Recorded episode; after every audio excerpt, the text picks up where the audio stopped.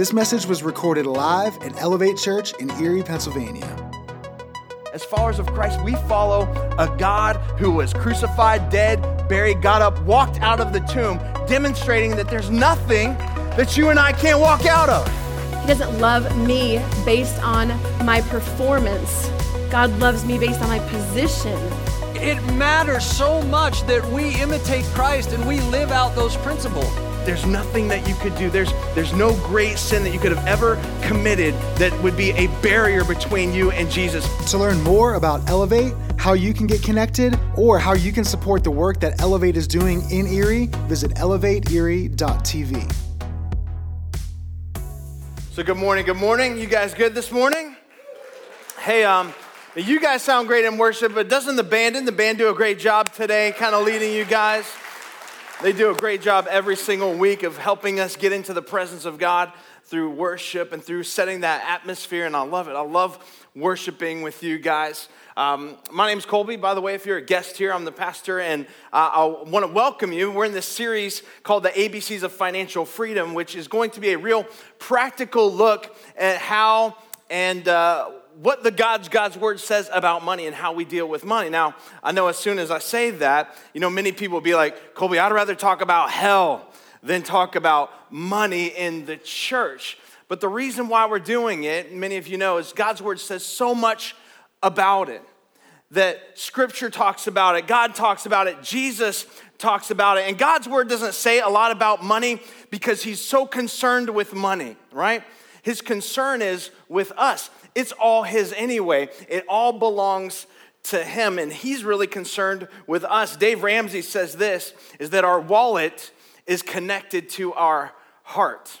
And the Bible says that where our treasure is, that's where our heart is. And I know as soon as some of you hear that, you push back. You're like, no, no, no, no, that's not true.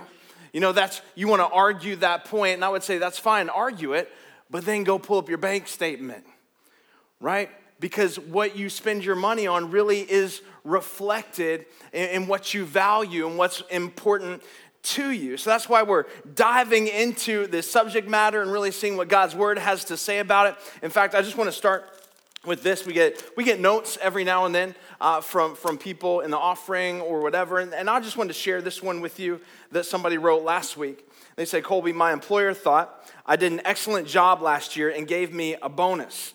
It was deposited in our bank account this week, and our first expenditure is to the Lord via the tithe 10% we pay Him first, and it always has brought us blessing in return. And I just love that. People putting God's word really to the test. And we asked you guys last week, hey, don't take my word for it, right? Because I'm, I'm the pastor. So I, I understand that there's some pushback and there's maybe a lack of trust when I start talking about money. Well, ask someone else. Ask anybody that tithes, and they'll tell you how much of a blessing it is for them. And the reason why we're talking about this too is because the reality is most Americans live paycheck to paycheck. In fact, most Americans spend on average 26% more than they make. Like, like I failed math 090 in college. But that's not good math right there, right? We can all agree that, you know, spending, you know, if you make a dollar, you can't spend a dollar 26 it doesn't work that way but the reality is most americans spend more than they make. And i'm not kidding and i'm not trying to be dramatic when i say what we're going to teach and what we're going to talk about over the next few weeks has the power and the potential to change your life forever like, I mean it for forever. So don't just turn this off. Don't tune this out because it's, you know, talking about money. Instead, like, turn it up. Like, really engage. Like, lean in to this because if you want freedom in this area of your life, I truly believe uh, that God's word has the ability to do that for us like nothing else can. And um, God placed this on my heart about a year ago or so to talk about in church and I was meeting with some other pastors. I'm part of this community called the Brotherhood. Um, Matt Keller, he's the pastor of Next Level Church in Fort Myers, Florida. I know that's real hard, right, to be a pastor in Fort Myers, Florida, but whatever.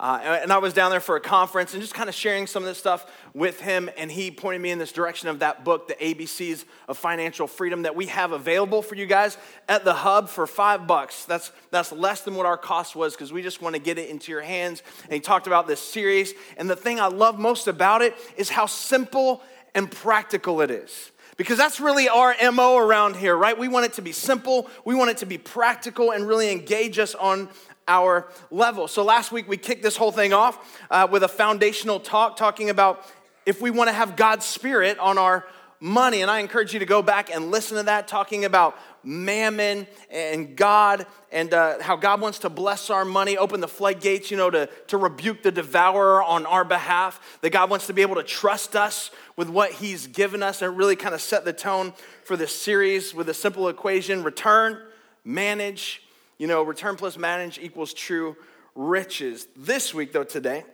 we're going to dive right into the first letter in this book, and that's the letter A for the ABCs, A, and that is attitude. And I encourage you, if you want to take some notes, to jot this down because this is going to be real practical for us. Um, because here's what I know every one of us has a current picture uh, of our finances. Every one of us has a current kind of financial picture of where you are. If you were to take a snapshot today of your finances, of what, what that looks like for you, maybe your current picture could look something like this. That's awesome, right there, right? Like maybe not that, but maybe your current financial picture could be represented by, by that kind of picture. It's calm, it's peaceful, right? It's, it's serene. There's no anxiety. There's no stress. You know, you're just kind of living the dream. You feel relaxed. Now, my friend actually took that picture. Her name's Lisa Gazinski. Her job is to like travel around to these resorts and take pictures. That's a tough life right there. But maybe your financial picture kind of looks like that, is represented by something like that. Or perhaps, maybe, when we talk about your snapshot of your finances, it's more represented by, by this right here. Just kind of a normal day. Like you're just kind of walking around doing your thing. It's average. You know, the sun's out. It's not a bad day. There's nothing wrong with that picture. You're not feeling stressed. You're not feeling overwhelmed, right? You're, you're, you're meeting, you know, all the, the bills that you have. You're making things happen. It's nice. It's pleasant. You're, you're doing okay. And that might be how you feel in your finances. But for some of you, when you think about your current financial picture, it looks more like, like this. Like it's not raining yet, but it's coming, right?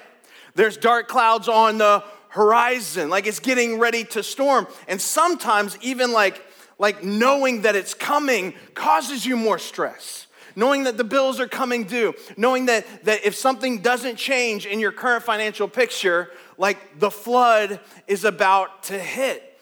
And it causes you stress on your marriage, stress in your relationships, right? You're living paycheck to paycheck. There's, there's gonna be this flood.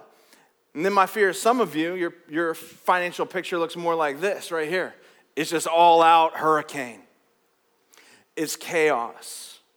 You're looking at foreclosure. You're looking at bankruptcy, right? This is killing your relationships, your marriage, your family. Like, if, if this is your financial picture, like you're afraid to answer the phone when it rings because you just think it's another creditor that's calling you, you know, attacking you. You don't want to go to your mailbox, you know, because for fear of, you know, having another notice in there, first notice, second notice, right? Something like, like that. So where are you today? Like which one of those describes your financial kind of picture? Because here's what I believe wholeheartedly, I believe this with 100% certainty is that that that's not God's desire for you that God's desire for you looks more like this first one right here. And not that. I'm not saying that God wants you to go there, there. If you're going to go there, there, take me with you there, okay? I'm just saying what that represents. That God's desire for you is, is, to, be, is to be not anxious, not overwhelmed. I defy anyone in this room to find in Scripture where God's financial desire for you is to be in bondage. Like he says, the, the borrower is slave to the lender. Like he doesn't want anyone in this room living in bondage or in a spiritual or a prison of, of financial debt, that that's not his best for you. In fact, he wants you to be wise with your money. The Bible also says, In the house of the wise are stores of choice food and oil, but the, the fool devours everything that he has. So, God's desire for you is, is peace. It's really to live that, that abundant life. And this is just a representation of maybe what, what that means for you. He wants you to live in a, in a, a, situation where you have the ability to, to help out as, as needed, to embrace the opportunities that, that He sets before you. And I believe, according to God's word, that He really has a preferred picture for our finances. Now, while I can say we believe that, the reality is 99.9% of us, we're not living that. In fact, in fact, I would say only a handful of us are living this normal average day right here. Only a handful of us feel like we're, we're making things happening. You know, we're, we're, we're not worried about deadlines. We're not stressed. We're not anxious. You know, we're, we're keeping up, and there's nothing wrong with that picture. But I would say maybe half of us, if not more, are living here. Paycheck to paycheck, dark clouds on the horizon, stress, anxiety. The term um, emergency fund is a joke, right? Because you're like, how can I save for an emergency fund when I don't, I can't even pay my current bills as they're coming in? Credit card debt is piling up. It's causing stress on your marriage, stress in your, your family.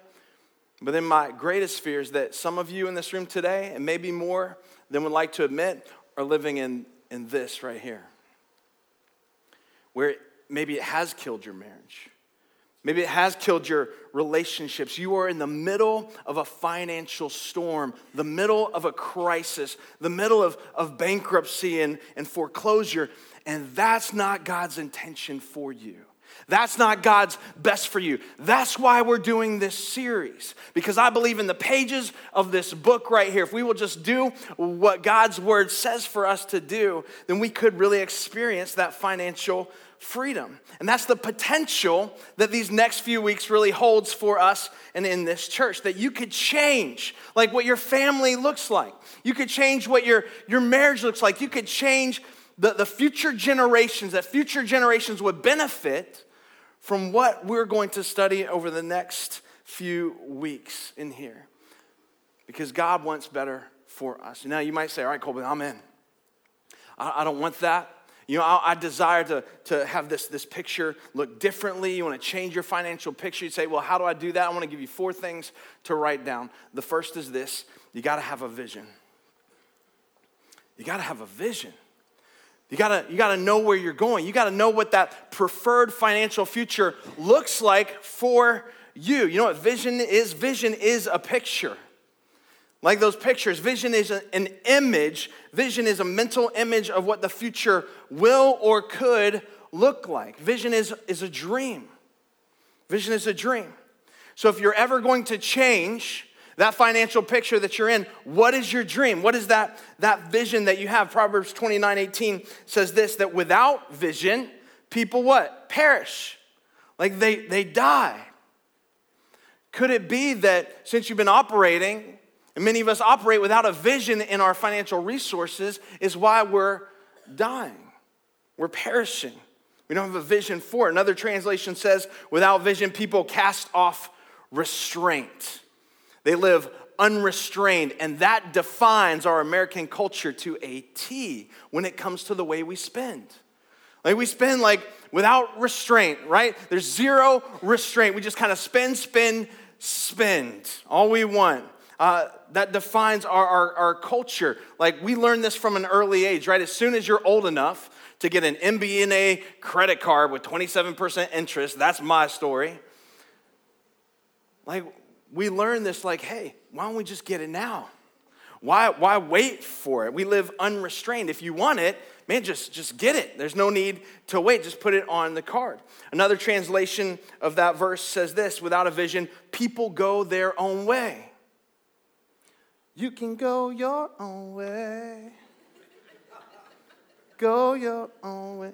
Nobody's feeling that? All right, that's fine. But without a vision, that's what people do. You just do whatever you want. That's why the average American has $7,000 worth of credit card debt and it's climbing. Like, you just do whatever you want. We just go our, our own way without a vision.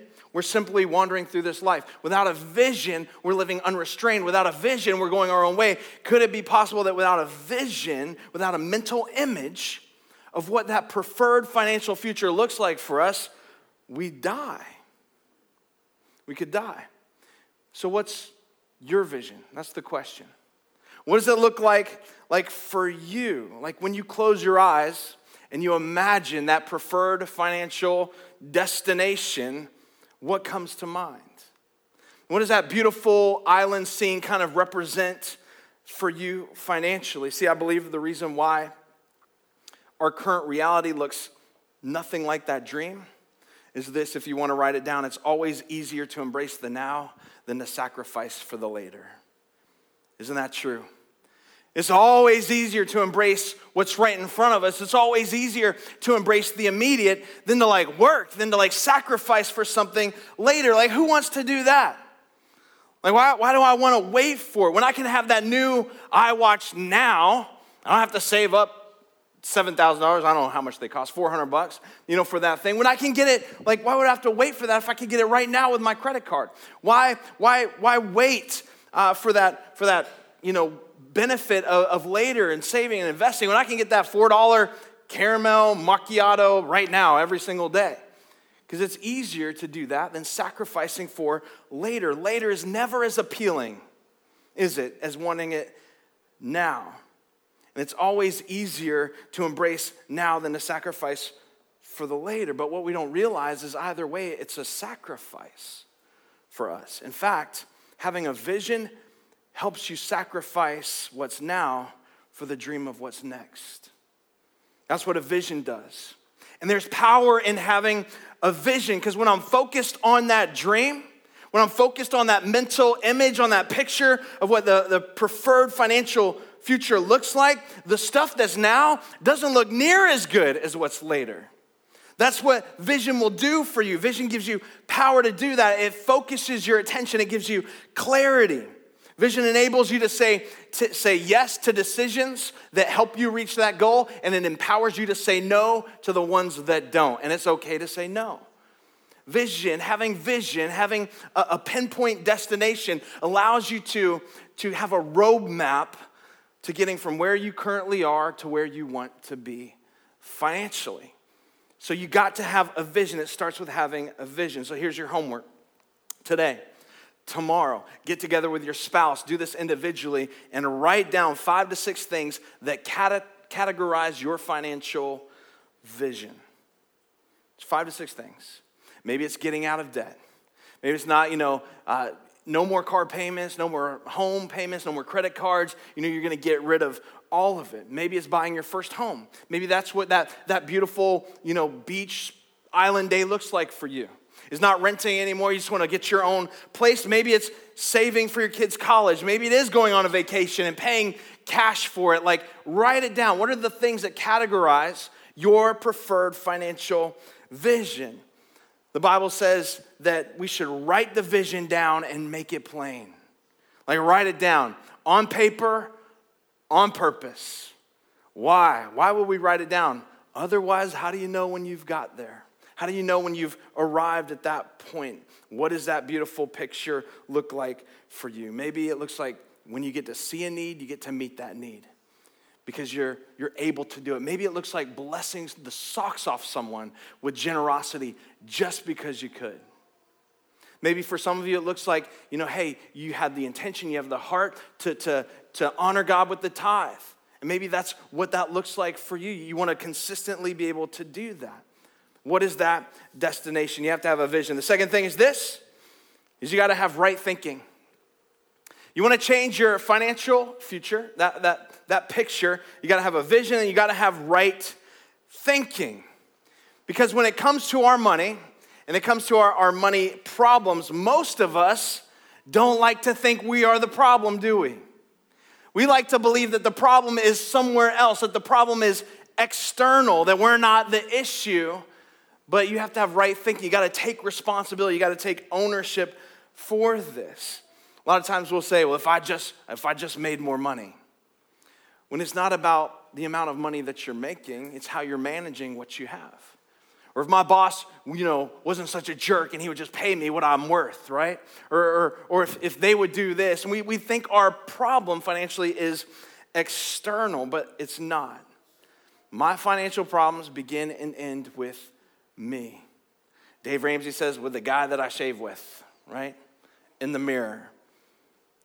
So if I go to McDonald's every single day for a year and I order a double cheeseburger meal with a biggie fry and a large Diet Coke, because we all know having the Diet Coke cancels everything else out.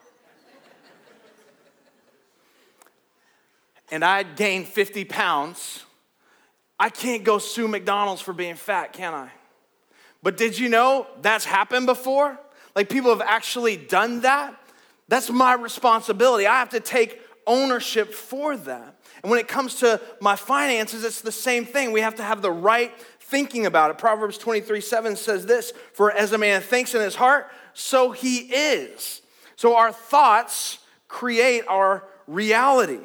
So if you were raised in the environment that just says money is just a necessary evil, that you're just always gonna live paycheck to paycheck, that that's always gonna be your picture, the storm clouds are coming, you're just gonna barely get by, then that's all it will ever be. Oftentimes, you know, we can uh, have these self fulfilling prophecies by, by thinking these thoughts. If you believe that money's always gonna be this tornado in your life, this hurricane, it's always gonna be chaos in your life. As a man thinks in his heart, so he is. And I just believe that that's not God's best for you. That He wants you to have a different financial picture, that your world doesn't have to look that, that way. So you got to have a vision, you got to have right thinking. And then, number three, write this down you got to surrender control. Surrender control. In fact, if you want to write next to that word, you could just write the word heart on this. Because when it comes to changing our, our picture, our financial picture, at the end of the day, it's really an issue of control. Who's calling the shots? Who's leading? Who's in charge? The Bible says, we talked about it last week, that you can't serve two masters. You're either going to love the one and hate the other, or you're going to hate the one and love the other, that you, no man can serve both God and money. Jesus says that money is that number one competitor for our heart, that where your treasure is, there your heart is also. That there's this competition that's going on right now in your life. Battleground heart. That's this happening that somebody's trying to get your attention, that's trying to, to get your heart. It's kind of like this is this is my favorite time of year, March Madness, right? Go Cats, go Cats. Big Blue. All right, one cat fan. All right, sweet. Like I love this time of year. I love the competition. This is the only time that I'll watch like sports on TV. I just love the enthusiasm. I love all the brackets. I love the teams. I love all that. And we are huge, huge Kentucky fans in our house. Like, like Big Blue Nation, we bleed blue, all that kind of stuff. On my bracket, who do you think I have winning the tournament? Michigan. Whatever. Nova. No, Kentucky. Come on, people. Kentucky. Like, of course, Kentucky, I don't care if they're the number one seed or the 16th seed, right? It doesn't matter, right? I'm loyal. Kentucky has my heart. Even if I don't think, even if I don't feel like they're gonna win the whole thing, it doesn't matter. I'm standing by my team. I'm going with them at all costs. I'm bought in. I'm sold out to Kentucky. Now, following Kentucky is fun. Following Jesus is life. Is life. And I don't follow Jesus just when I think we're gonna win. I don't follow Jesus just when things are easy, but I follow him when it's hard.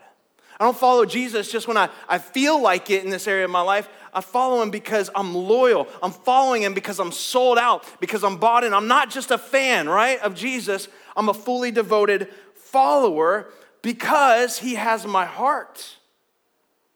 Because there's this competition that I know in my life that Jesus wants to have control over my heart. I've surrendered control to Him. The spiritual word for that is the word lordship, if you want to write that down.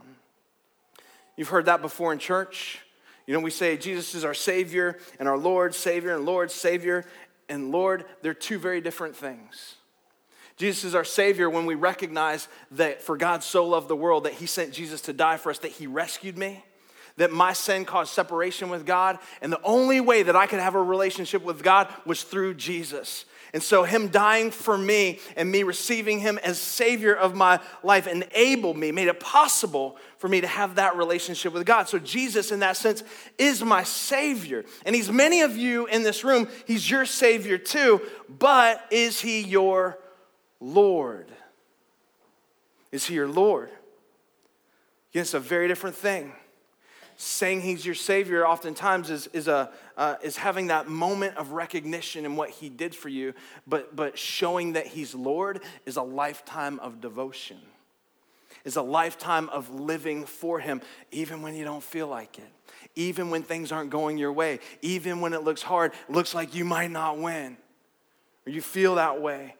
You surrender to Him as Lord, having Him be the Lord of your life, surrendering control, letting go, knowing that Jesus is calling the shots. There is a huge difference between Savior and Lord. In fact, Lordship is defined this way as having supreme power or rule. And the way that this is realized in our finances is for you and I to surrender control of that to Jesus, to his lordship. And I believe it will never change our financial picture until we do. Now, doing that, a lot easier said than done. I get it. Like surrendering control, like that's that's hard to do. So how do we how do we do this? Well, the first thing you need to do in, in order to surrender control is to acknowledge everything belongs to God. You have to get to that place where you understand God's sovereignty in every area of our life, that it all belongs to Him. King David got to that point where he had this moment of realization. King David was one of the, the greatest leaders. He was known after a man after God's own heart. In First Chronicles 29, uh, starting in verse 10, he comes to this realization, and the Bible says, Then David praised the Lord in the presence of the whole assembly saying, O Lord, the God of our ancestor Israel, may you be praised forever and ever. Yours, O Lord, is the greatness, the power, the glory, the victory, the majesty, and everything in the heavens and on earth is yours. Like David was keenly aware, right? That God owned everything, that he created everything, that it all belonged to him. And he says, This, O Lord, this is your kingdom. Your kingdom. We adore you as the one over, who, rule, who is over all things. Wealth and honor come from you alone. Everything that I have, everything that we see, God, I know comes from you. For you rule over everything. Power and might are in your hand, and at your discretion, people are made great and given strength. Verse 13 says, Oh, our God, we thank you and praise you for your glorious name. And then David turns all introspective right here and says, But who am I? Like, how, who am I? Who, who are we? How do we even get to this point, God, that we could give you anything? David is saying, God, it doesn't even seem right. That even though everything comes from you and is through you and your generosity to us, the fact that we get to give it back to you, everything has come from you and we give you only what you first gave us. Don't miss this. David is saying we can't believe that we get to participate in making an impact for your kingdom when all this comes from you in the first place. And not only that, God, but when we give it back to you, you give us the credit for it. Like, that's just crazy. It's crazy that you would give to us, and that as we give back to you, you give us the credit. David was blown away by this. But he understood that everything belonged to God. And that's how we surrender control. The other way is that we understand the difference between ownership and possession. We understand the difference between ownership and possession, and it's a whole lot easier to surrender control when we get this right. Because you understand this principle. Like, just because something's in your possession doesn't mean you own it, does it? Like, just because the bank has your money doesn't mean they own it, right? That's like, you don't do that. Business leaders, you get this. Like you understand this principle. If you if you happen to own the Krispy Kreme up on Upper Peach Street, and I know I said Krispy Kreme, and someone here, that's all you can think about now for the rest of the morning. Fine. Krispy Kreme? What? But you own the Krispy Kreme on Upper Peach Street, and your, your worker comes in and he grabs a truck early in the morning and he loads that thing up with like 50,000 donuts or however many he can fit in the back of that truck. And he gets in the truck and he s- turns it on and it takes off and he has this thought hey, I got me a truck and I got me 50,000 donuts in the back of this truck. I can do whatever I want, right, with 50,000 donuts. You know, I'm just gonna go to Buffalo, I'm gonna go wherever, I'm gonna sell these for myself and keep it. No, no, no, no, no. Like, that doesn't work. Why? Because he's in possession of it, but he's not the owner of it. And so we, we understand that when it comes to business. We understand that in these kinds of environments. So, why is it when it comes to God that, that we have an issue with this? Why is it when it comes to God, it's hard for us to accept? Like, it's God's truck. Those are God's hot now donuts, right? It all belongs to Him anyway. It's all on temporary loan for us to be used for His purpose. It's again an issue of lordship. And when we don't truly believe that everything is God's, it's easy for me to think, well, just because I possess it, then I must own it. But that's not true. That's not the case. You can go ahead and get that. 1 Corinthians 4 2. Sorry, I'm not trying to make you feel bad. 1 Corinthians 4 2 says this Now, a person who is put in charge as a manager must be faithful. Must be faithful. It's that, that difference of, of, of possession and ownership. It's a difference of stewardship. That's a churchy word. Stewardship and ownership. Like we're called to be good stewards. We're called to be good managers of what God has entrusted us with. And we just understand that it doesn't belong to us anyway. And that's how we surrender it to God. You got to have a vision, you got to have right thinking, you got to surrender your control. And the last one is this you got to change your behavior. Like, it's great to talk about vision, it's great to talk about um, right thinking in our, in our heart. It's great to talk about surrendering our control, but if that's all it is, is, is just talk, and you don't change any of your actions, your behavior, like at some point, like we got to make some changes. Dave Ramsey says this he says, personal finance is 20% head knowledge, 80% behavior. 20% what you know, 80% what you do. And you got to change your behavior. How do, how do I do that? Well, the first thing you do is you got to believe God. And you gotta, you gotta buy into this. You gotta take God at His word. You gotta trust that the principles and the things that He outlines in His word are there for your benefit, are there because He wants to bless you, because He wants us to do it His way. You gotta believe Him. Because how we behave really is shaped by what we believe. What we believe. Behavior is simply just a, a byproduct of, of what you and I believe. And why do we do this? Because I believe God alone is the only one who can change this for us. God alone is the only one that can help to change our financial picture. And we just believe that as He leads us, as He guides us, as we, we buy into His promises and His word, according to His principles in His book, it's the only way that we can take what's in here, you know, and, and move into our head and take it from our head to our heart and ultimately from our heart to our hands. Like we, we have to act on it. And that takes work, right? takes hard work to do. Not just want, not just the desire. You can want this all day, but you know, how's it feel to want, right? You can want it all day, want won't get you there. Work will. Work will get you there, but it's possible. It's possible. And it comes down to cha- believing in God's word, and it also comes down to discipline. Write that down discipline. It comes down to sacrifice comes down to self denial, comes down to changing some things in your life. Desire is not going to get you there. Desire, you, you could die with desire. You could die with the desire to change your financial picture, and it never happened. Like, I desire to have a six pack of abs, but desire is not going to make that happen. Discipline. Discipline is the difference. Discipline allows you to reach that ultimate destination. Only discipline can get you where your desire wants you to go. So here's the question What are you willing to give up? Because this is, this is the hard part. This is where the rubber meets the road, right? I mean, this is the difficult part. What price are you willing to pay to get there. Because really, it's all on us in order to see our financial picture change. Because I really believe God wants that for you.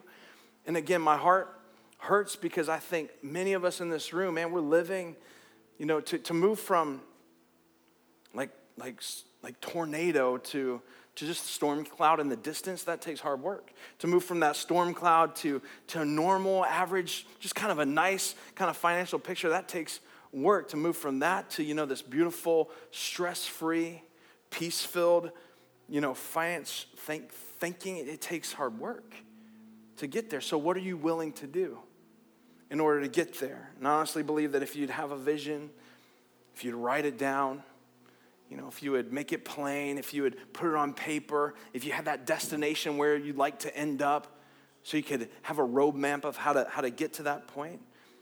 If you'd think right about this and take responsibility, take ownership for it, that you surrender control, realizing that, that Jesus wants to be Savior and both Lord of your life. That means in everything that we do, He is, he is Lord. And if we changed our, our behavior and we took God at His word, here's what I believe that this month, that this year, your picture could change. I really do believe that. And our desire is that no one lives in that bondage, in that prison of financial debt. The question is, what are you willing to do? Are you willing to take God at His word or get disciplined? Here's the reality some of you, you like shopping more than you like getting disciplined more than you like making sacrifices. You love, you love lattes more than you like making sacrifices. But it's really the only way, I believe, for us to change this picture in our life. What are you willing to do to change that picture? Let's do this. Why don't you bow your head and close your eyes? And just even as we think through these, to this, it sounds simple, but we all know it's not. In fact, changing behavior is one of the most difficult things that we can ever do. We get to that point where we surrender control and understand that Jesus is Lord over every area of our life. And we just buy into God's word, we just believe. And then what a disciple is is someone who is disciplined, someone who is a follower. That this is not this is not just we're, we're a fan, we come to church on Sunday. Man, but we devote ourselves to the teaching, to the preaching, to, to God's word, to what that looks like in our life to making some necessary changes along the way. So here's the questions while we're praying What's your vision? Have God make it clear. Pray about it. Seek God together as a family, as a couple. What's, what's your vision for that? Now, do you have right thinking? Do you understand that everything that we have comes from God? Do you surrender control? Is Jesus both Savior and Lord today? And are you willing to change your behavior? Because that's really the only way to get there. Now, while we're praying in this room, as we said, Savior and Lord, Savior and Lord, some of you are like, I don't know what that means. You've never, you've never even received Jesus as Savior. Here's what you need to know today is that God so loved you that He sent Jesus to die for you, to cover you through his sacrifice, through his blood on the cross, he covers all of our sin. And so you and I don't have to pay for our sin in a place called hell. Because that's what hell is. It's a place where people pay for their own sin. But you don't have to do that because Jesus already paid for it for you. And the moment we call on his name and surrender our life to follow him and, and draw closer to him, he says we're saved. We're saved. And then this process of, of becoming a disciple and following Jesus, being fully devoted to Him, man, is this journey that, that begins in our life and we become more and more like Christ. So if today you're far from God and you've never understood that He died for you, wants to rescue you, and today you want to call Him as Savior, you want to call on Him as Savior of your life, today I want to give you that opportunity. I'm going to lead you in a prayer that someone helped me pray a long, long time ago. And it just goes like this you can whisper it to God, you can pray it in your heart. Jesus, today, I surrender it all to you.